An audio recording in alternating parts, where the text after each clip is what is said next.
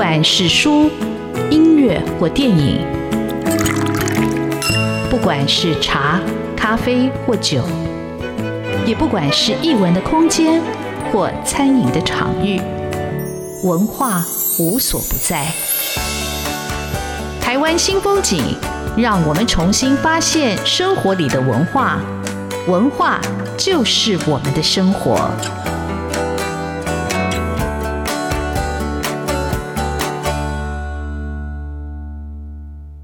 台湾新风景现场为各位听众朋友邀请到是一个我非常尊敬的前辈。这个前辈他不管在出版、在趋势、在编辑，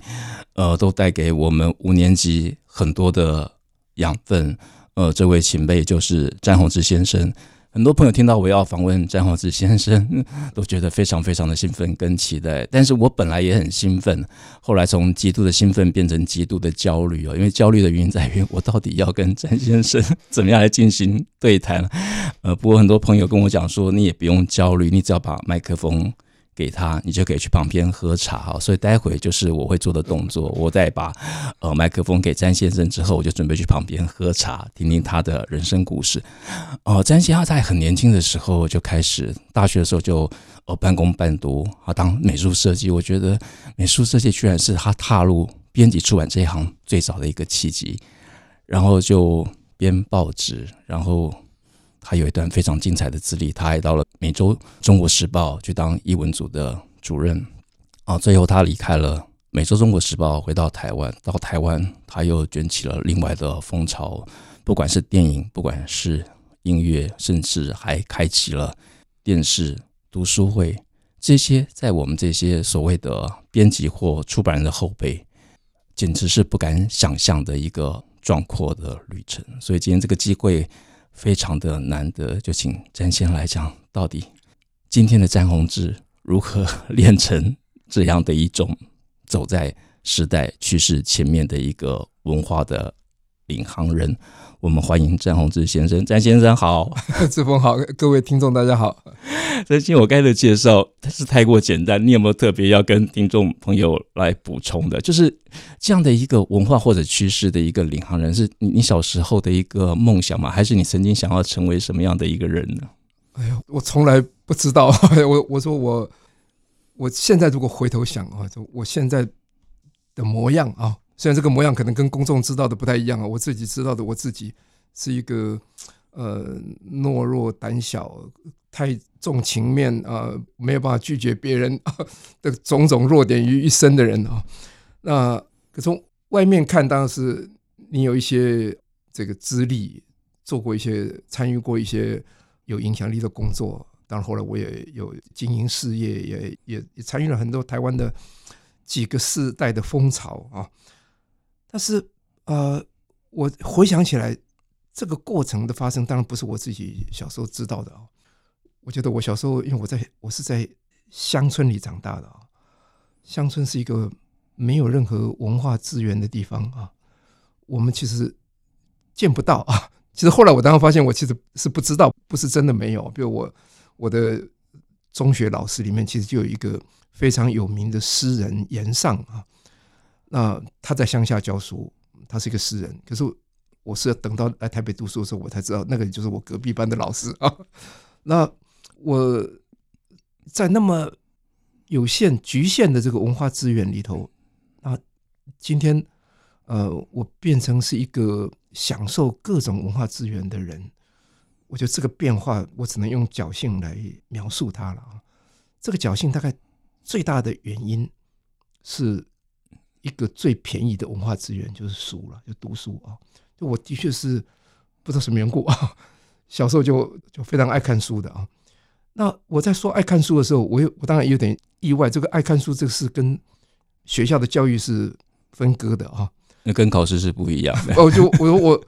可能回到家，我根本不想把课本再打开来的啊。那照理说，课本不应该不应该跟阅读学习是一个抵触的东西，不显得当时我。我的感受是这样，就是如果我我能够去读书，那我就不要教育，那那就在各种情境底下，我想尽办法在那个乡下里头读任何我能够找到的书。那等到我进到城里头，那些我读过的一点点书就变成我的 backup 啊，好变得我支持。嗯、我我先补充一下，詹先读书有多可怕呢？听说他把草屯镇上图书馆的图书都读完了，而且不止如此，那时候他姐姐到呃台中念书，然后会帮三省堂带书，选带书到图书馆，然后詹先因为在把握有限的一天两天，一定要把那些书看完了。我想那个知识在那时候就奠基了。也不是知识啦，就是就是那个那个兴趣，就是那个那个那个不断的想要求知的这个兴趣是是带给我很大的帮助啊，让我从一个完全什么事都不懂的人，变成好像什么事都不不怕的人啊。那呃，那是各种人写了书，帮助了我们这一无所有的人啊。那我我在乡下书很少，所以大家不要对那个图书馆那个事感到很惊奇，因为图书馆。总共只有三个柜子的书，很小的图书馆。那我现在家里的书是那个那个图书馆的十倍以上，那个是一个很小的图书馆。那呃，我其实只花了一个暑假就把他的那个三柜子的书都读完了。呃，那你那时候读的是什么书呢？啊，就这个我因为那个图书馆有一小部分的儿童书啊，嗯，但儿童书字都太少了，对我来说，因为我一天就把他儿童书都看完了，所以我就去看那个另外的柜子。当时那个图书馆的那个管理的那个馆员还有点为难，说啊，那个都是大人看的书，你现在太小了啊。我说没关系，因为我我希望能够看。所以我那时候看的书里面有啊，商务印书馆出的书，中华书局出的书，有的我能看得懂，有的我其实看不懂。比如说我那时候看那个汤恩比的历史研究，我我是国小三年级的学生，我其实没办法看懂的。但那个也给了我一种。激励，对不对？我说我有一天一定要看懂它。然后，那我看到一些我到今天还不能忘怀的书，比如说我看一个叫做呃，当时译作《故里人归》了啊，《故里人归》啊，《故里人归》呃，我当时当然也不知道是是是什么意思啊。等我很后来我再回头去找那个书的时候，我才明白那是哈代的小说《The Return of the Native》啊。那个英国小说家哈代的小说，我只有看过他的《戴斯姑娘》。是是是是是。那那个为什么我会对我来说是很惊喜？因为里面写的也是个农村，但他的农村跟我农村是完全不一样的啊。因为我的农村是水稻田啊为主的，种凤梨、种种蔬菜，呃，种香蕉，是一个这样的地方。那他那个他那个是一个啊。呃到处是石楠花丛啊，heath 那样的一个地方，有有沼泽，有有有湿，比较是畜牧类的。呃，然后有他们农家都养羊，所以他小说里面有一个非常独特的角色，我印象深刻，就因为他全身他走出来的时候全身都是红的，因为他是卖颜料的人，卖颜料给农家去点那个羊做记号，免得跟别人家的羊混在一起了，这么一个角色，所以。他的农村因为跟我农村不一样，所以这对我来说是一个，我就想象说，世界原来有跟我自己的世界不一样的世界啊，那个对我来说是个向往。说我我我希望我以后能够知道更多啊，更多其他的世界。呃，我在看完那个图书馆书，后来没多久，我姐姐又带了呃那个福尔摩斯全集回来啊，当年是那个 文化书局出的版本。上海的译本啊，这个一一巨册这样，我当时看的时候也觉得哇，这个太神奇了。有一个城市到了晚上就就起雾啊，然后点灯啊，然后那个所有的人的称呼都跟我们不一样啊。他是密斯密斯托啊，然后那个那个那个钱是啊，这个这个金棒便士啊，所以对我来说，所有的名词都叮当作响啊，让你觉得。这个世界有比我生活的地方更丰富的的存在啊！这个是是对一个小孩子，我觉得是很有吸引力的啊，激励了他去想去知道更多，所以那个就变成求知的来源。好，呃，张先刚才讲到那个城市，他后来虽然没有去伦敦，那我接下来要讲一段我自己在读普大中写《昨日报》有一段故事讲。精彩的《每周中国时报》那时候找了一个非常厉害的译文组的主任，那个主任就是詹宏志詹先生。到底詹先怎么去到纽约？他在纽约又经历了什么？我在看那段跟詹先后来在描述那段纽约，我觉得那可能他人生比较一个低潮的，但是我好想好想有这样的一个经历。詹先可以跟我谈一下你的纽约的生活吗？我我我是呃，当时《中国时报》要办每周《中国时报》啊，那美洲《中国时报》的成员大部分是在台湾主动要求他们要到美国去的工作人员，还有就是在美国当地招募的的一些一些作家或新闻工作者，这样组成了一个。美中中国时报团队，所以他们是这个报纸筹备了一段时间，在开始要试报纸的时候，就发现少了一个类型的人，就是译文类的人啊。那在美国，华文报纸其实那个副刊的版面其实是很多的啊，因为台湾当时是因为有有这个报纸的张数的限制，所以属于译文的版面就是一个副刊啊，就通常就是一版。那在美国，因为没有张数的限制，张数愈多，广告就愈多啊，所以。啊，一般一个报纸都有十个以上的副刊啊，所以他们需要一个能做各式各样东西像很像一份杂志的感觉。是是，它各种版哈，就各种有写掌故的，有有写专栏的，有写生活的，有文学的，有啊有有各式各样的东西。那最后讨论的结果，美国的同事就说，就跟我当时《中国时报》于老板说，你可不可以把那个詹宏志给我们？所以于先生就。来跟我说，他就说：“啊，这个宏志啊，我已经七十几岁了啊，我在做没有几年了，我有一个有一个请求，你不要拒绝啊。”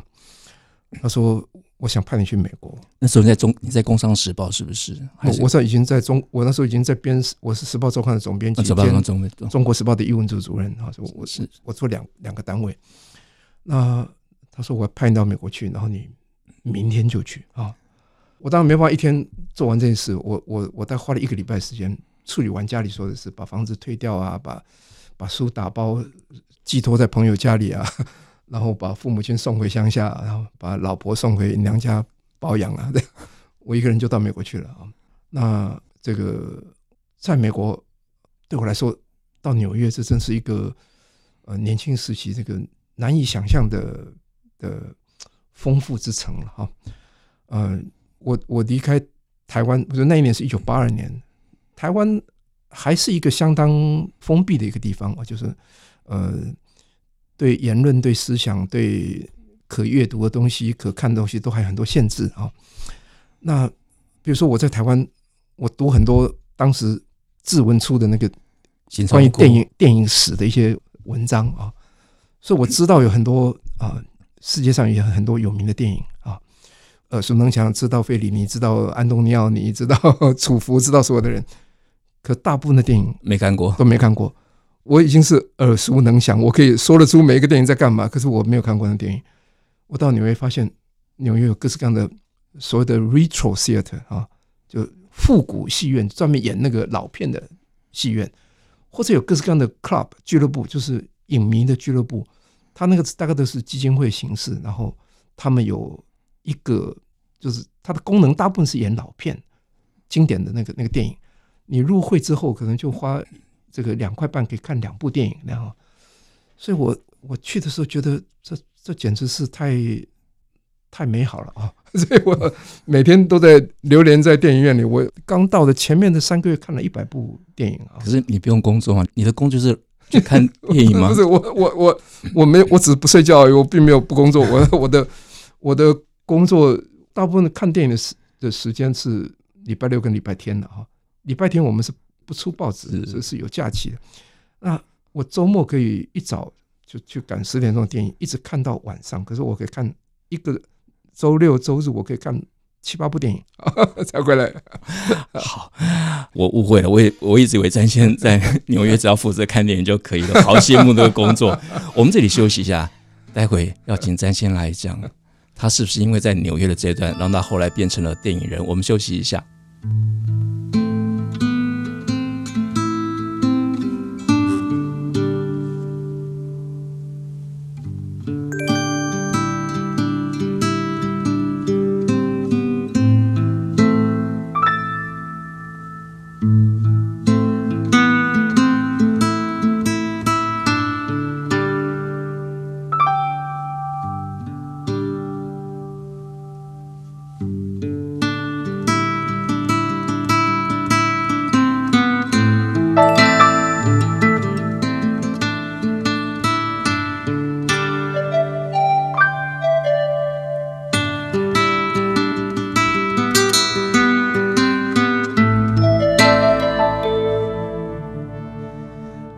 新风景现场，很高兴可以邀请到詹宏志先生来上我们的节目，跟听众朋友做这么精彩的人生故事的分享。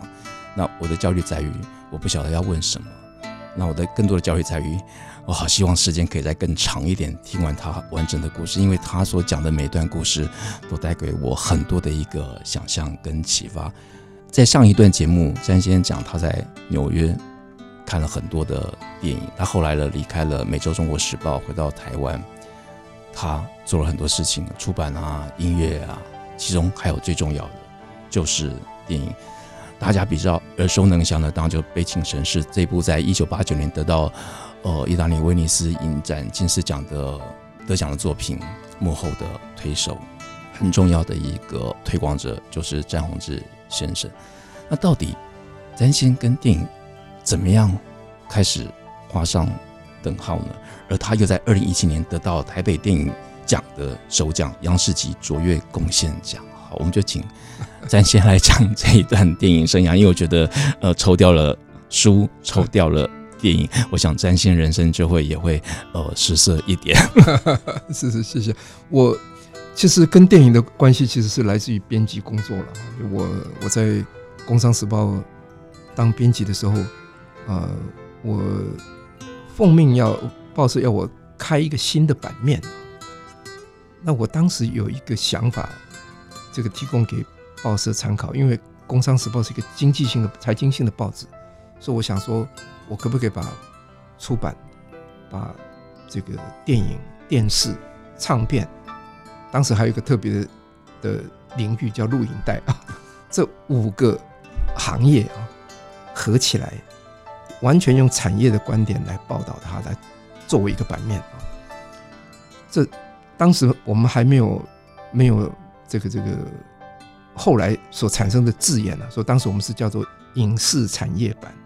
现在我们知道这个就就是文创业、文创事业啊。呃，当当时因为没有这个字，那我。我当时有这个想法，所以我尽量能够用一些工业的眼光来来看这所有的行业啊。那时候我花很多力气，主要都是解释生产啊、票房啊，然后这个院线的逻辑啊，他们选片跟付账的那个逻辑，就是现在讲的大数据分析嘛。呃，因为那时候数据很少，所以我要用各种方法去把那个数字兜出来啊。那希望能够解释那个那个行业啊。这个这个是后来我也有一年碰到胡金銓，胡金銓还跟我讲说啊，从前他在台湾看过一个电影，有一个影剧版面很厉害的，他讲的就是我做的那个版。我 我后来跟他说，那个就是我跟陈以航两个人做的工作啊。那呃，这当时那个那个版面，我还我还是留了一个位置给这个影评的，所以有早期影响杂志留下来的几位台湾很出色的影评人，像黄建业啊、刘森尧啊，都帮我写稿。那我们当时注意到，香港有一个新浪潮电影的兴起，那台湾当时都没有报道，所以我就啊，这个通过各种关系去找到香港的时期啊，其他的一些影评人，帮助我把香港的那些故事带到台湾来。所以我我很早就有机会访问了徐克啊，我跟在一九八零年的时候，那时候他才刚刚拍完《蝶变》的时候啊，呃，许鞍华什么时候，我就那个版面就开始报道这个香港的。新浪潮电影，他怎么革了香港电影的命量啊？然后我一九八二年我就被派到美国去了。等我再回来，一九八三年，我我去了一年多。那台湾也已经如火如荼，已经已经起了革命了。这个就是从光阴的故事开始啊。那呃，我回来台湾，那个小野就跟我讲，你错过了很多东西啊。他就带我去试片间，把那一阵子有特殊的这个这个台湾的。拍出来的电影，像《光阴的故事》、像《小 B 的故事》这些电影，都都让我在这个试片间里面看了那个电影，那我当时就感到很大的震撼啊！但我在《工商时报》的时候，这些导演已经开始在在在工作了，其实我已经都认得了，侯孝贤、杨德昌这些人，我其实都认得。那我再回台湾的时候，我已经我已经没有这个报纸的版面了，因为我已经不在报社了，但是。报纸的编辑还是会找我啊，那有其他杂志会找我写一些文章，所以我本来都是一个旁观者，并且是一个啊加油打气的人啊。那呃，可是台湾新电影在《童年往事》之后，其实所有的工作者都很苦闷的，因为这个社会上对他们有很多批评啊，老一辈的的影评人对他们有很多的批评啊，电影这个比较商业体系的这个电影的的关注也都在香港电影，也不在台湾这些新电影的工作者，所以呃，这个苦闷当然就就导致了他们后来啊、想要共同发表一个宣言，那我也因缘机会被推出来去做那个宣言的起草者啊。可是这个宣言出来之后啊、这个固然是闹了很大的风潮，不过呃，新电影的工作者本来那个那种比较融洽的关系，却在这个过程里面就分裂了啊。因为你就看出那个态度，有的人是更激烈一些，有的人是更保守一些，有人想要说啊，我只要有电影拍就好，有的人希望整个改变台湾整个电影环境，所以这样这个这个工作者就有点分崩离析。所以那也让我有一个打击，就是我作为一个编辑跟写作的人。就觉得好像文字力量不够的样子啊，有点失去了信心。觉得应该，如果如果要对新电影有点帮助，或对我这些朋友有点帮助，我应该跳下去工作啊。呃，我我其实工作也其实可能早于这个早于这个这个啊、新电影宣言啊。我应该是在侯孝贤的《尼罗河的女儿》开始就参与了一部分策划性的工作啊，就陪他去跟片商。谈这个整个的制作计划，跟跟价钱啊，然后拍《恋恋风尘》，那个是我当时给侯孝贤做的分析了，就众多他的想拍的计划里面，那部戏可能是当时比较可能可以完成的。然后呃，我也去做了这个这个一点点在片场的一些宣传的工作啊。那一直到那个新电影宣言之后，这个新电影的阵营瓦解之后。我才真的跳下来，就是做比较啊组织性的工作，就是策划跟制片的工作，那就包括了谈版权，包括了啊怎么组织，比如包括《边境城市》，我还要谈梁朝伟的片酬啊这类的工作，然后最后这个片子要怎么在国际上啊去参展，怎么去怎么去卖片啊，怎么联系各国的片商，这些工作后来都落在我头上啊，就所以这个是这样一点一滴的过程了啊，是 那。那个过程，你可以说我其实不是对电影的兴趣，其实我对有才气的电影的朋友感到不舍，就觉得他们吃太多苦头。我如果有一点点力气，我应该参加帮忙这样一个行动的支持。那刚才在詹先生的分享里头，我突然跳出了，其实《一念风尘》可能是我最喜欢的电影，我到现在还保有了当年。呃，陈云章老师的那张用木吉他的为电影编曲的那个音乐，那个音乐，每天每天都在听。同样厉害音乐，还有也是詹先所制片的，就是斗赏斗赏音乐，我也非常非常的喜欢。那詹先的精彩也不止只有电影啊，呃，他其实在疫情期间，当大家都觉得社会觉得闷滞苦闷，或者整个舒适，或者整个阅读都非常低潮的时候，詹先挑出来在电视上直播了周三。读书会到底这读书会是怎么起来的？我这个实际上是是这个啊信谊基金会的啊张信如执行长啊，就是他的，因为他的他的长辈，他的他的家人，他是出生在这个啊台中这个大雅的张家，那是很那是一个很有呃很有文化背景的一个一个家族。他的长辈是参与了当年。啊，中央书局的创办的的工的的其中一员啊，那中央书局也是我在台中读书的时候对我的帮助最大的一个某一个 institution 啊，那所以我我是很有感情的啊。那他在当时，因为他呃因缘际会，他他把这个这个中央书局啊买下来，然后用古籍的手法花了大钱修复了它。又把它捐出来给了一个基金会去管理它啊，那呃因缘际会啊，他找了我去做那个基金会的董事长啊，我去了。但是中央书局是一个已经关掉了十十几年的书店，要重要重回那个旧日的荣光，其实现在是很不容易的了。那我当时想法是说，看起来那个中央书局因为地理上的方便，礼拜六、礼拜天人潮是不匮乏的，但礼拜一到礼拜五。礼拜五晚上也也还好，因为他有活动。礼拜一到礼拜四是比较困难的，因为现现代人跟书店的关系没有像我那个时代那么那么频繁了，所以我觉得需要一些主动的活动让大家提醒他书店的存在，这样。那我就借了这个这个当年弗洛伊德在维也纳，他有一个周三读书会啊，当然那个是个学术性的讨论，但我也是说，读书会是一个我心目中觉得淳朴简单，但永远可以把读书人结合在一起，或者激励人群想去读更多书的一个一个一个好办法啊。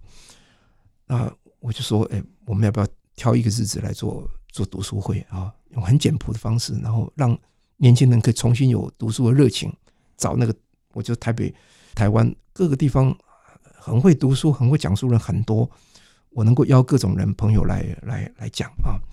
那一开始当时这个这个在策划期间，我想说我自己先跳出来，说我挑了十二本书啊去讲它。但因为因为那个那个书店的位置是有限的，那我我希望能够造成。较大的影响，所以我也放下了我内心本来一直不太愿意的那个、那个、那个成见呢，就是线上也可以直播啊。所以我们接受了这个这个概念。那这个形式在宣布之后，得到很大的回响，其实我是很感激的。也因为这样，那个公共电视知道这个消息，所以公共电视跑来说，他们希望能够一起啊贡献一点力量。所以他们由他们来做这个直播啊，那事后再把这些影片剪辑之后，在电商播出。所以这个，所以这个我得到了一个史上少见的高水准的直播啊！一般直播都是用很简单的器材，但是那个公共电视出动了大量的人，收音跟跟这个摄影都都费了力气，然后最后也也在电商播出。那在疫情前。线上的演讲讲书的一直不是很受重视，那在这一个这一次的活动里面，加上疫情的的缘故，就更多的人就觉得可以用这个方式，所以这个这个过程之后，好像台湾线上读书会就整个就开展了。啊，詹先生的故事是讲不完的，但是我今天特别请詹先生讲，不管讲这个电影，讲这个读书会，他都走在时代的前端，引领风潮，而那个影响会持续的，也希望能够继续扩散。今天很高兴请到詹先上我们的节目来跟听众朋友分享，谢谢詹先生，谢谢谢谢大家啊。